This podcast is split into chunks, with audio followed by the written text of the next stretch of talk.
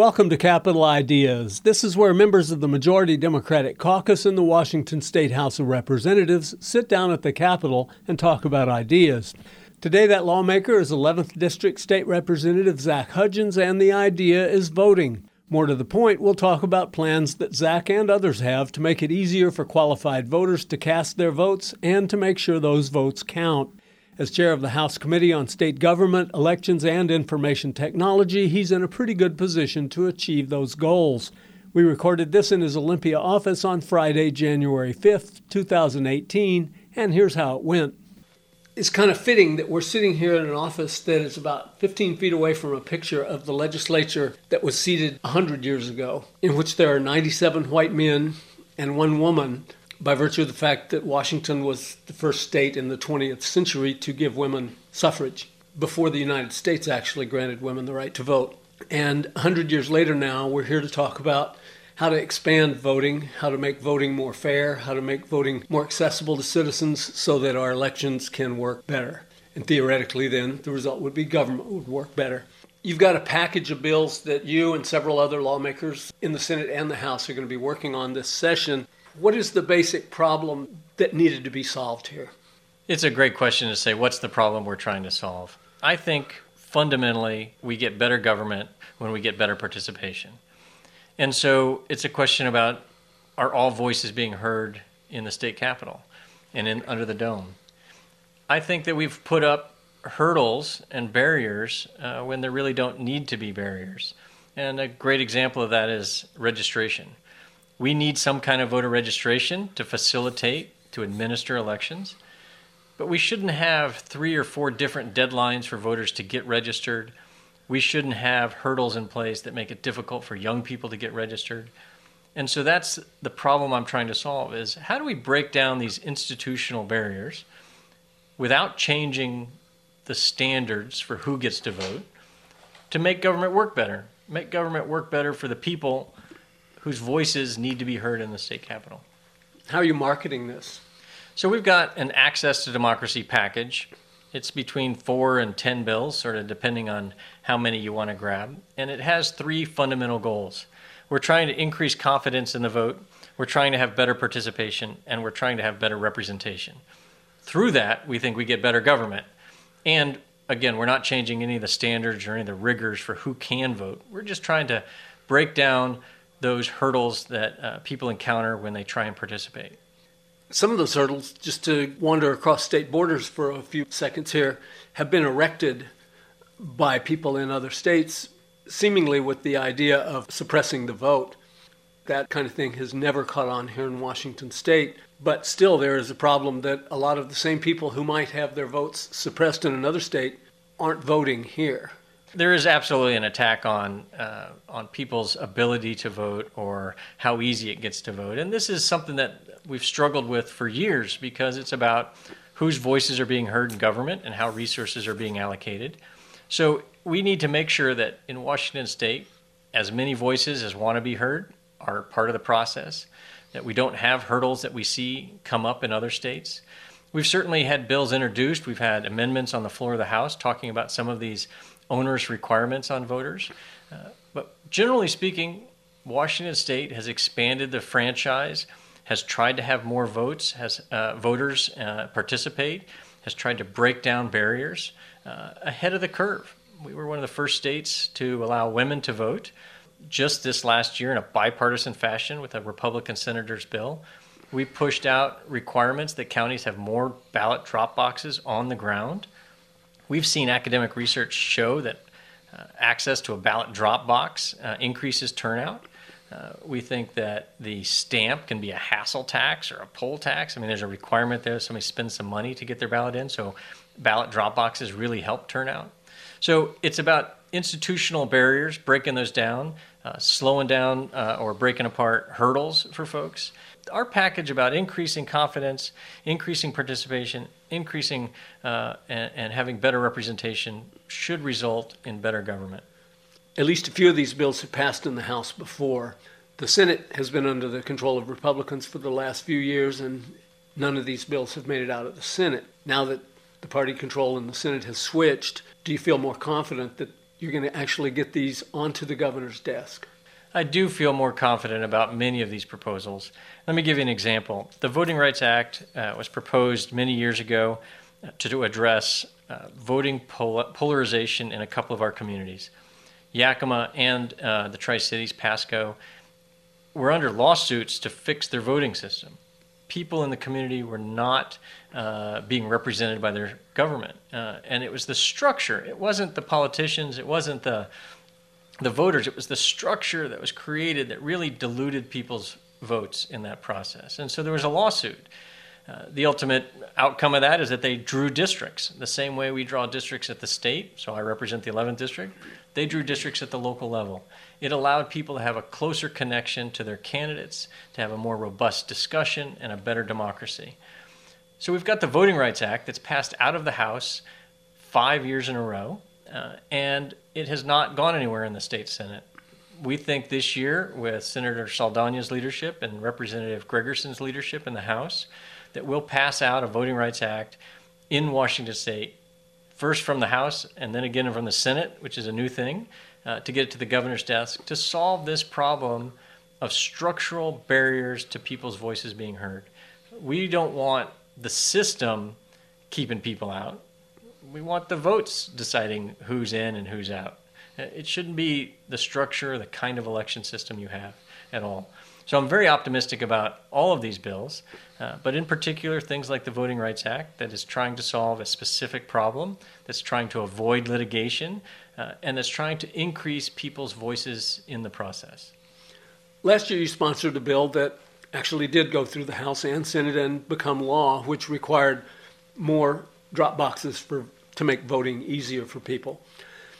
One of the things that the counties have been saying is that they are strapped financially, and so this has been difficult for them to comply. Not to throw the Republicans completely under the bus again, but the fact is there is money in the capital budget that was passed out of the House last year that the Senate refused to consider that would have paid for these, correct? Uh, yes. The, the ballot drop box bill is a great story. I saw this problem a few years ago in King County, where we had 2 million people and we only had 10 drop boxes in the whole county. That was as many as the city of Tacoma had. Uh, and it was just, I thought, a, a, big problem that needed to be solved, especially as we changed demographics and younger people um, didn't have stamps in their desk drawers or people didn't shop in the Sears catalog the same way we needed more drop boxes. And so I had a couple of bills in the House. Uh, they moved out of committee, they didn't move much farther.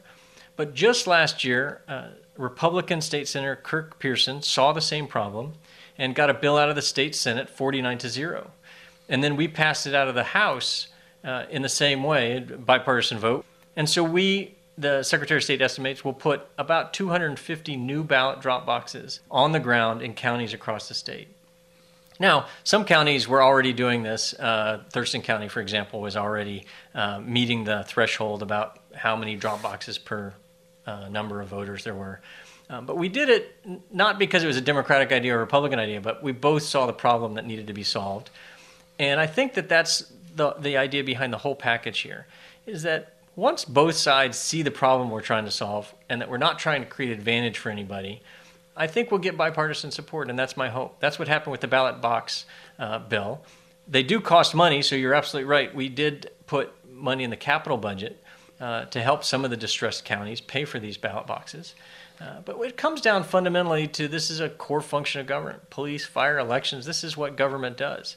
And so this is why it's important to have those boxes on the ground. We put money in the capital budget the House passed out a capital budget, large bipartisan vote, 97 to 1, I think, and sent it to the Senate. The Senate did not pass the bill. And most folks talk about the jobs that weren't created, the jobs that were lost by us not passing the capital budget last year.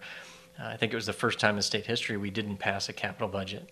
Um, but it's also little things uh, that really matter to counties and matter to communities, like getting some money to help pay for ballot drop boxes. Passing the capital budget is an important priority for us and it's not just the jobs; it's because it helps our democracy in a in a small way. Here in Olympia, you're the chair of the State Government Elections and Information Technology Committee. These bills are going to come through your committee. Some of them have been seen before, but some of them are brand new. You basically are sort of the gatekeeper as well as the, the accelerator on, on bills like this. What kind of timetable are you looking at to get these to the floor of the House? Some of the bills are on a uh, accelerated timeline coming out of our committee because we've seen them in the past. So the Voting Rights Act, um, or maybe an election integrity bill. So things that we've either seen in the past or don't have a lot of controversy, we'll try and move out in the first week or two of session. Um, and then we'll try and take action on them in the floor uh, as soon as we can after that. Uh, we want to move same day voter registration, and we've got agreement on the House and the Senate to do that. 26 states, I think, do that uh, already. So you can walk into uh, an auditor's office, they'll check in the computer uh, and let you register to vote right then on that day. Uh, automatic voter registration is something that's done in a number of states. California, Oregon, uh, it passed in Illinois with Republican support. So it, that's something else that we're trying to accelerate as well, um, working with uh, members of the, the House and the Senate and the governor's office on that. So there are a number of these bills that either we've seen in the past or uh, are being talked about nationally uh, that will be on a, a, quick timeline. We're in a short session, so trying to move them out in the first week or two is important to us. In some of the states where it's become more difficult for people to vote, it was clearly marketed as trying to keep unqualified people from coming to the polls and casting a vote when they did not have the right to do that. I think it's important for you to reiterate so that people will understand that none of these bills would make it easier for unqualified people to get the right to vote here in Washington state. Our entire access to democracy package is geared towards increasing confidence, participation, and getting better representation. It's not changing the underlying standards of who can vote. It's very simple in Washington state. You have to be 18, you have to be a citizen, and you have to have an address. We're just trying to make sure that the process to getting those folks that meet those criteria is not burdensome, is not difficult. So we want to make sure that citizens who want to vote don't get confused by the registration process, which includes multiple deadlines, aren't confused or hindered by how to get your ballot in. We want to make it as easy as possible to participate for those people that are allowed to participate.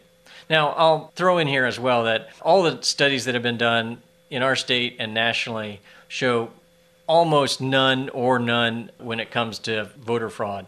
Uh, it is just not something that is real when you look at the numbers. The Secretary of State did a recent uh, study and came up with 74 questionable names. Uh, there was no fraud proven, but there were 74 out of 2.6 million votes cast that had some questions about them. And these were folks that were probably allowed to vote, but may have changed addresses too close to the election, that sort of a thing. So nationally, there's almost no evidence of organized voter fraud uh, when it comes to people casting a ballot when they shouldn't. We're not changing any of those standards. We want to make sure that those citizens who want to participate have better access to the ballot, have an opportunity to have their voice heard. You and several of the other sponsors, as well as advocates of these from throughout the, the state, held an event today with the governor to talk about some of these bills and to answer questions from the media how important is the outside support going to be on getting these through the legislature? It's incredibly important to have outside support on any measure. It's especially important to have outside support when we're talking about our democracy. If people don't read these bills, if they don't give us their opinion, uh, it makes it difficult to pass any legislation, but certainly any legislation that affects elections. Without our open process that people can watch on TVW, they can watch on Channel 23 across the state. They can see the bills that we're talking about. Without that openness and without that input, it's easy for somebody that's very cynical to think that one side is trying to create advantage.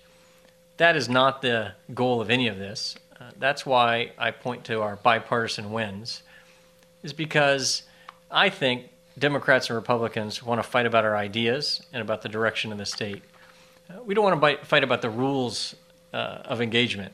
We want to have uh, an open process. We want people to watch the floor debate and know where we stand on things. We want people to be able to read the bills and make up their own mind as they see us vote on these measures. Uh, so that's the goal: is uh, to have an open process that voters and citizens across the state can watch and see and be part of And it only gets better when they write to us, when they send us email, when they come out to one of the hearings. It's Friday, January 5th. You've got one weekend left before the 60 day session for 2018 kicks off on Monday, January 8th. I hope you have a restful weekend and that you're prepared for 60 pretty intense days. Uh, thank you very much. Uh, I have a few more uh, chores to do around the house, and we've got a few more bills to kind of work out the details and tweak on, but I think I'm ready for January 8th. And we'll be catching up with you to talk more about the progress of these bills. Great. Thank you very much for your time today. Thanks, Zack. Well, that's it for today. If you feel like this was time well spent, why not subscribe to Capitol Ideas on iTunes or at housedemocrats.wa.gov. What we're talking about here is your state government. What happens here matters a lot. The more you know about how it works, the better it can work for you. I'm Dan Frizzell for the Washington State House Democrats. Thank you for listening.